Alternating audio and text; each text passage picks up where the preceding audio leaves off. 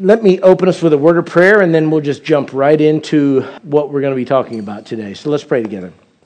Dear Heavenly Father, again, we thank you for the body of Christ and I thank you every Sunday, but I thank you so much for our church, for the teaching we get to hear from Pastor Steve, the wonderfully convicting message today, reminding us of how we are to treat our enemies and not for our own gain, but for the sake of Christ. And Lord, we also thank you for the Sunday school class. I thank you for our prayer time when we can share prayer requests and lift up one another before the Lord. I just thank you for your work here in our midst. And I pray now, Lord, as we return our attention to the book of Second Peter, that you'll give me wisdom and clarity as I begin to talk again about the lessons of this book. And I pray for each one of our hearts over the next several weeks as we are interacting with some new and convicting messages. I pray that you'll help us, Lord, not just be hearers of your word, but that we would be doers of the word. And We ask all this in Jesus' name. Amen. Well, as you can already tell, we're finally going to be getting back to our study of Second Peter. I am very thankful for the fact that when I need to be out from time to time, that Rig and John both fill in. It's a blessing to have multiple men in our class that are capable of handling the Word of God. And I appreciate always their willingness to step in and teach. And also thank you for your patience with me as we did an unexpected detour into Second John just because of the press of life and the busyness of things. And I'm going to say something that I say all the time, but then the Lord redirects my paths. I think the detour's over. I think we're getting back into Second Peter. And I think we're going to be able to spend some time here.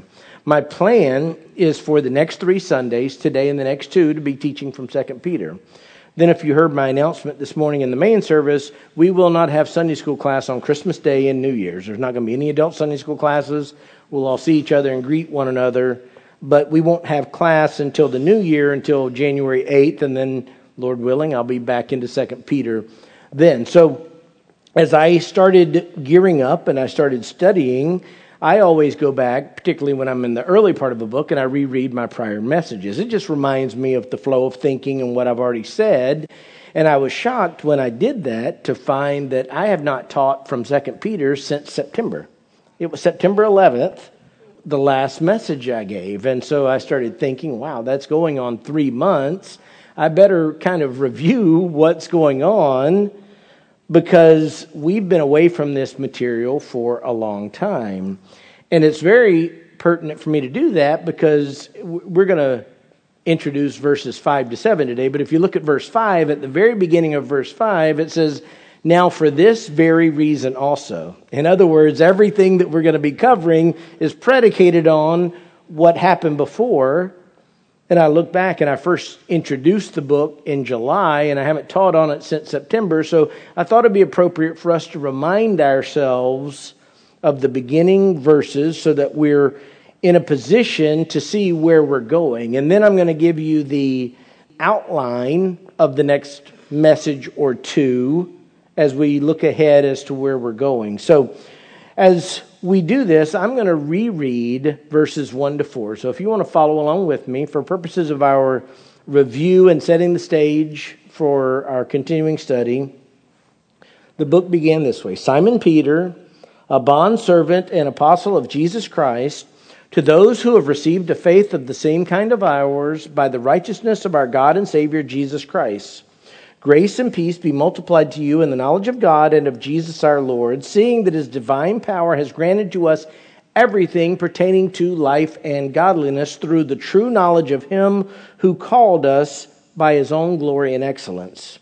For by these he has granted to us his precious and magnificent promises, so that by them you may become partakers of the divine nature, having escaped the corruption that is in the world by lust.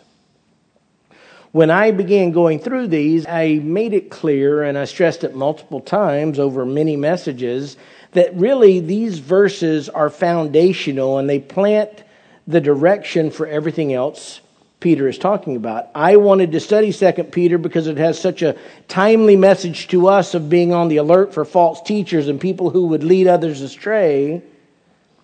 But these first few verses really are the foundations of the truth that put us on the right path. And so when I talked through the foundations of 2 Peter, I just had a couple of points, a three point outline. And I first talked about the messenger of God, and that was just to reiterate who wrote the letter. Of course, it says Peter, and we believe it was Peter. As I covered it in the introduction, many people find that controversial. But generally, those are people who don't believe that the Bible is a supernatural book anyway. They just believe it's a collection of human writings. But we understand that Peter was making it clear who he was speaking for. He's a bondservant of the Lord. He was one of the apostles, and he identifies himself as that. But Peter was a humble servant who was not laying out his blueprint for life. It's a horrific point of history, and seems that young people don't really understand history. But for most of us, we would understand when we talk about Mein Kampf. Hitler was in prison, and he wrote a book telling everybody what I'm going to do. Peter's not doing something so perverted and twisted as writing out, here's what I want to see. He's giving us God's words. He says, I'm an apostle of Jesus Christ. He is a messenger appointed by Jesus himself. And so the point is, this isn't just some self help book that the early churches were struggling, and so we've got a, a guru who's going to do a seminar and help them out. That's what we have in America. This is the very words of God. Peter's not giving his own agenda. This is him giving the message of the Lord. And that's critical that we always remember this is God's word coming to us. Now, we believe that when he says to those who have received a faith of the same kind as ours, the audience was the same audience as First Peter. 2 Peter 3 1 says, This is now, beloved, the second letter I'm writing to you. We believe, and study convinces me that that's correct, that Peter was writing to the same audience modern day Turkey. It's around the Black Sea, a group of churches that he was writing to. He knew them and he loved them. And again, Peter's primary concern was to strengthen the churches because he knew the enemy was on the prowl. 2 Peter 2 1.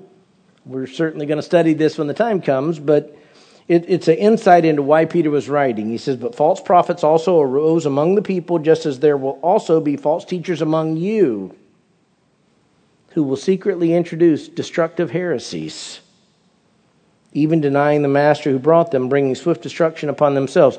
That's the overarching concern, and that's what I see happening in America over and over and over again in churches. False teachers amongst the Christians. Not advertising that they're false teachers. Excuse me, I'm going to teach some heresy. Everybody listen. No, they're doing it secretly. They're doing it with kind words. They look nice, they sound nice, but they're leading people astray. They'll pay the price for their deceptions themselves if they don't truly repent and believe. But for believers, it's a danger because Satan wants to render God's true elect ineffective. And if he can have them chasing falsehood, he distracts them from the truth. Now, the second point of the foundation that I highlighted is very significant because it's really going to play into what I'm talking about in verses 5 through 7. But it's the work of God. And as Peter presents this over and over and over in these first few verses, he's making it clear that God is the driver of everything in the life of a believer. begins in the second part of verse 1 to those who have received a faith of the same kind ours. It makes it clear they received it. We received it. It is a gift from God. It's not something that people figured out on their own because they're smarter or more clever. It was a gift.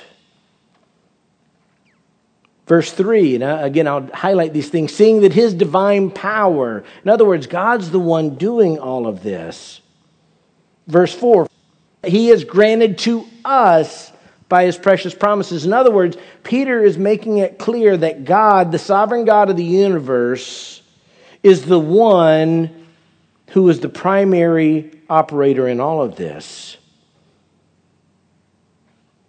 on all these things. I taught in much more detail when I went through it, and you can go back and listen online to the messages. But those who have received is foundational, is important. It's the kind of word that when I first was studying, I kind of glossed over. And yet the reality is, Peter was emphasizing to them where their faith came from. We didn't earn it, we didn't find it under a rock. Jesus lived a perfect life and died in our place, and that was the gift from God. Ephesians 2 8 and 9. For by grace you have been saved through faith, and that not of yourselves. It is the gift of God, not as a result of works, so that no one may boast. I said this ties in because I'm going to get, when we get into 5 and 7, I'm going to be emphasizing Peter's telling us to work. He's telling us to use every bit of our being to obey and follow the word and become more like Christ. But he's saying that because God worked first. It's possible. He wants grace and peace to be multiplied to them in the knowledge of God and of Jesus our Lord because he knows they already have grace, undeserved favor from God. They already had peace with God. They were his enemies. We were his enemies. Pastor Steve highlighted that this morning that we were hateful, hating others. And yet, when we were like that, Christ died for us and drew us to himself. Faith comes by hearing, and hearing by the word of Christ. It's the knowledge of God, the knowledge of Jesus that come from God. And verse 3 was where I really, I said at one point when I taught this originally, something along the lines if you didn't learn anything else from the book and you just internalized verse 3, I'd be happy. Says, Seeing that his divine power has granted to us everything pertaining to life and godliness through the true knowledge of him who called us by his own glory and excellence. Everything about that verse is God, God, God. God's divine power gave us everything. Through the true knowledge of him who called us by his own glory and excellence. God is moving in everything. But the promises of this verse are profound.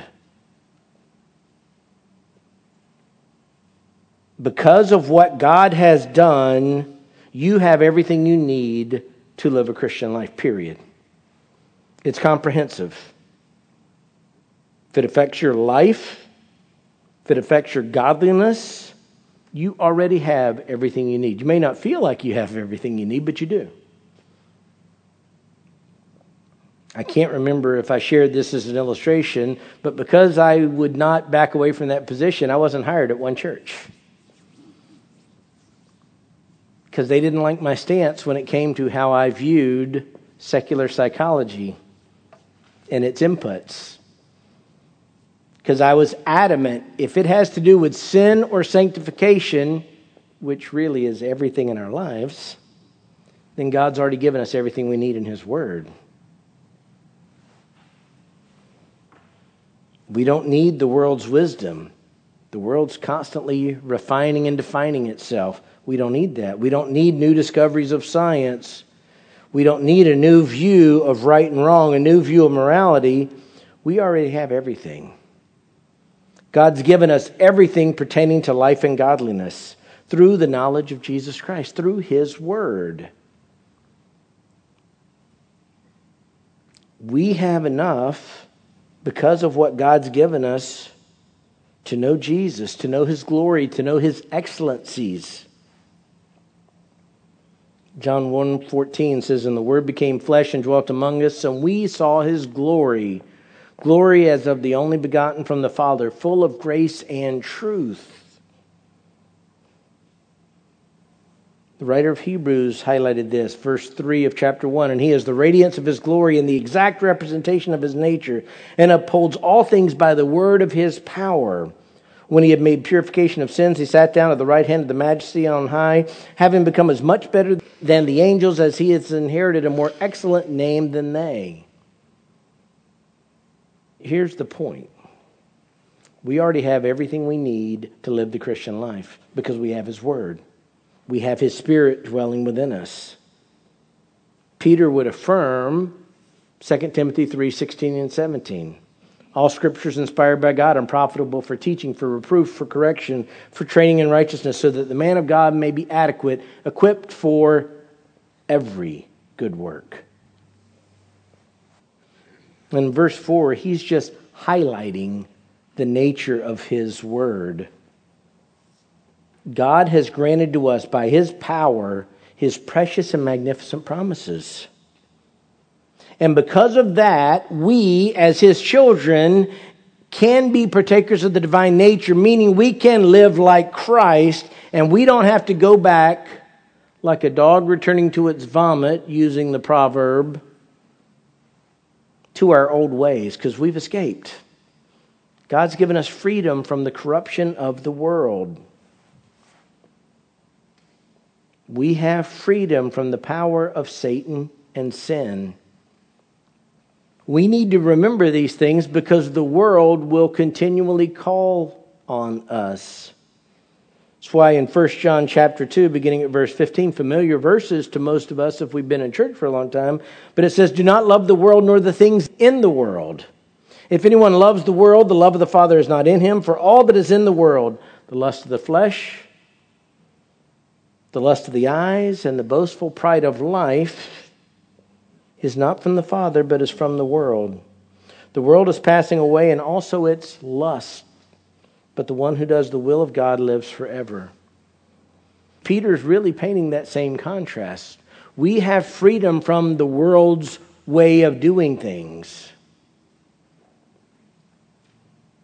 In Colossians, Paul put it this way, verse 13 For he rescued us, chapter 1 of Colossians, for he rescued us from the domain of darkness and transferred us to the kingdom of his beloved Son, verse 14, in whom we have redemption, the forgiveness of sins.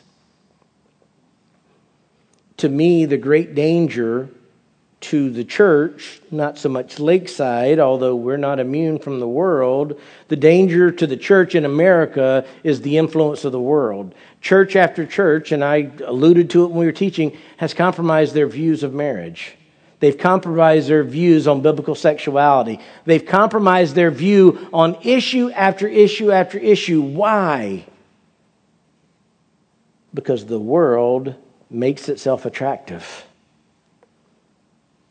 Because they have at times been succumbed by the siren song that says, well, if you just lower the standards a little bit, we don't have to be so confrontational. We don't have to really plant a flag on every issue, do we? Peter is giving us reminders. He's giving us, in these first few verses, the understanding that we can stand against all of those things. We already have everything we need. God has given it to us. It's not even that we have to find the store where they're selling it, God's given it to us. He's given us faith by the righteousness of Jesus. He's given us grace and peace through the knowledge He has given us about Jesus. He's given us the power and the tools through His Word to live our life. My final foundational point the messenger of God, the work of God, and then the Word of God, but really the Word of God was just a reiteration of everything I've already said. You see, the knowledge of God and of Jesus our Lord, where does that knowledge come from? The Word. Through the true knowledge of Him, where does that knowledge come from? From the Word. He has granted to us His precious and magnificent promises. Where do we find those promises? In the Word. We have all we need in our Bibles. There's no new revelation from God. We don't need it. There's no new truth. God is truth. Yet over and over, people are saying, look elsewhere. One of the joys of seminary was that I was forced to read a lot of things because most of us are too busy and we don't ever stop to read. I had a gun to my head, so to speak, of assignments, and I loved the reading because I love seeing things. But I was infuriated by how much bad writing I read from people who were Christians. Now, some of that is just no doubt my own prideful arrogance. Discount that. But I was stunned at the number of Christians who were educated and learned who made arguments based on something other than the Word of God. Because at the end of the day, who cares about anything besides the Word of God? That's the foundation. It's not my views on the world, even though I would tell you all my views are right, and of course that's foolish. But who cares what I think? What matters is the Word of God. That's what Peter is building upon. That's what Peter is laying down as the foundation for everything. Again, we're going to go back and we're going to eventually cover it in chapter 2. I read verse 1 where it talks about there will be false teachers among you who will secretly introduce destructive heresies. Verse 2 Many will follow their sensuality. And because of them, the way of the truth will be maligned. In other words, those people who infiltrated churches, perhaps they're tares sitting next to the wheat while you're singing a song or standing, they want their ears tickled. Why? Because it appeals to what they want, not what they need, and it leads people astray. And the gospel is impacted, it's maligned. Verse 3 And in their greed, they will exploit you with false words. Again, this is talking about people within the church treating other people within the church. That's why it's so critical to us that we be Bereans I can tell you all I want about what I believe Peter's saying, but you need to look and see if what I'm saying is so. That's what the Bereans did. I try very hard to tell you what's in the Word, and I use cross references from the Word. Why? Because that's the authority, that's what matters. But again, America has proliferated people who claim to be teachers of the Bible, very eloquent speakers, many of them very well educated, and yet they introduce secretly errors and lies that encourages fleshly thinking and fleshly indulgences. The number of people that have believed the lie of God's morality isn't really relevant for today. Go ahead and sin the way you want to.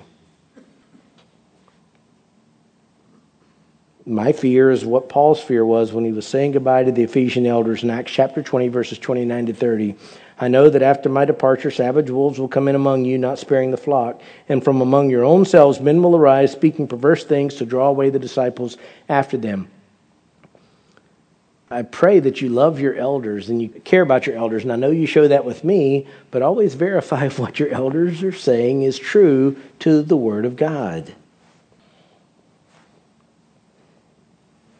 In Jesus' words in John chapter 17, he really puts his finger on why I think a book like 2 Peter is so critical. Jesus said this in John chapter 17, beginning of verse 14 I have given them your word. He's talking, he's praying to the Father. I have given them your word, and the world has hated them. Because they are not of the world, even as I am not of the world.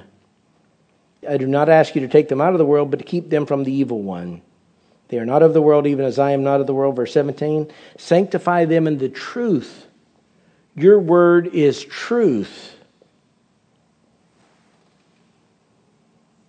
Verse 18 As you sent me into the world, I also have sent them into the world.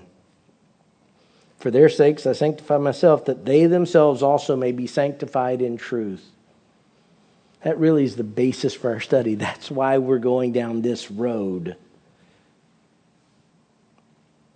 Years ago, I remember talking to my daughters about some my older daughters at the time. Should probably have this conversation with my younger daughter, but they were probably high school age. And I was talking to them about some potential legal challenges that were coming after same-sex marriage was legalized by the Supreme Court. And I was saying it would be very easy for schools like Lakeside or at the time Clearwater Christian, to be put out of business financially if the federal government changes the rules and says you can't abide by your own standards. So, for example, if a Christian college like the Masters University couldn't accept federal financial aid because the federal government said you can't receive it anymore, it would be a problem. And what I said to them at the time was, I said, I think what you would find if the government ever started stepping on toes that way and putting up those barriers is you'd find that most Christian colleges aren't Christian at all.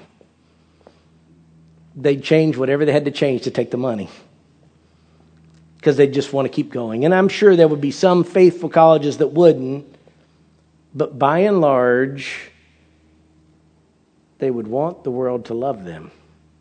That describes most, I gotta be careful, that describes much evangelical scholarship. They aren't writing to tell people what the Word of God says, they're writing so that other unbelieving professors will admire their intellect and acknowledge their contributions. So, with all that, that really is the backdrop. I'm going to go ahead and read our next verses, and I'm going to give you the outline for the next verses. I'm going to let you know what the challenge is in front of us over the next few weeks. So, even though I've already read verses 1 to 4, I'm going to go back and read it again, but I'm going to continue through verse 7 because the next section that we're studying is verses 5 to 7. So, here we go. Verse 1 Simon Peter, a bondservant and apostle of Jesus Christ, to those who have received a faith of the same kind of ours by the righteousness of our God and Savior Jesus Christ. Grace and peace be multiplied to you in the knowledge of God and of Jesus our Lord, seeing that his divine power has granted to us everything pertaining to life and godliness through the true knowledge of him who called us by his own glory and excellence.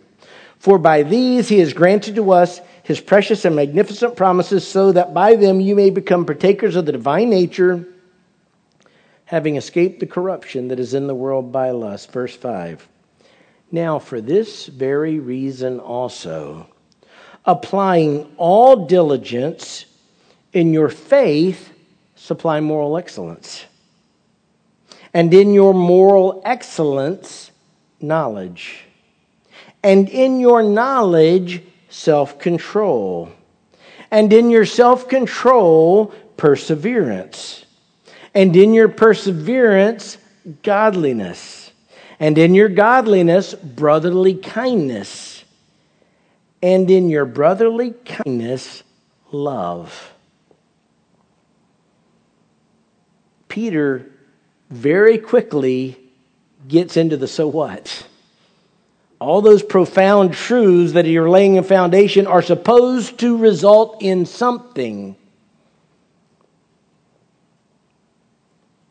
And as we understand from salvation, the Christian life is a long road. Unless you're like the thief on the cross who comes to faith and then gets to see Jesus, and boy, that would be nice. You're here, living with the enemies, living with those that hate God, living with our own flesh that constantly wants to go back to its own desires. And Peter is calling us to an incredibly high standard, and we're barely out of the gate. In borrowing understanding terminology like we do, I, I, thought about so much travel in our area as the interstate travel system. And if you're going somewhere, you know what a mile marker is, don't you? You know, you can just count them because eventually you're getting closer to the goal. And so it's a trivial summary, but in my mind it made sense. And if it doesn't make sense next week, I'll change it. But for this week, it made sense. What we're going to see over the next week or so, and I don't know how long it'll take me to unfold it. I studied a lot on these verses, so I think I understand them. I just never know how what it's going to look like until I'm starting to write out my message. But these are eight mile markers to Christian maturity. The title could be Mile Markers to Christian Maturity, but we're going to be seeing eight mile markers to Christian maturity, and this is incredibly practical. This is about us being partakers of the divine nature. In other words, about us becoming more like Christ. And it's interesting, and I will get into this in more detail, but it begins with our faith, which we've already been told is a gift. And it ends with love, which is the ultimate virtue.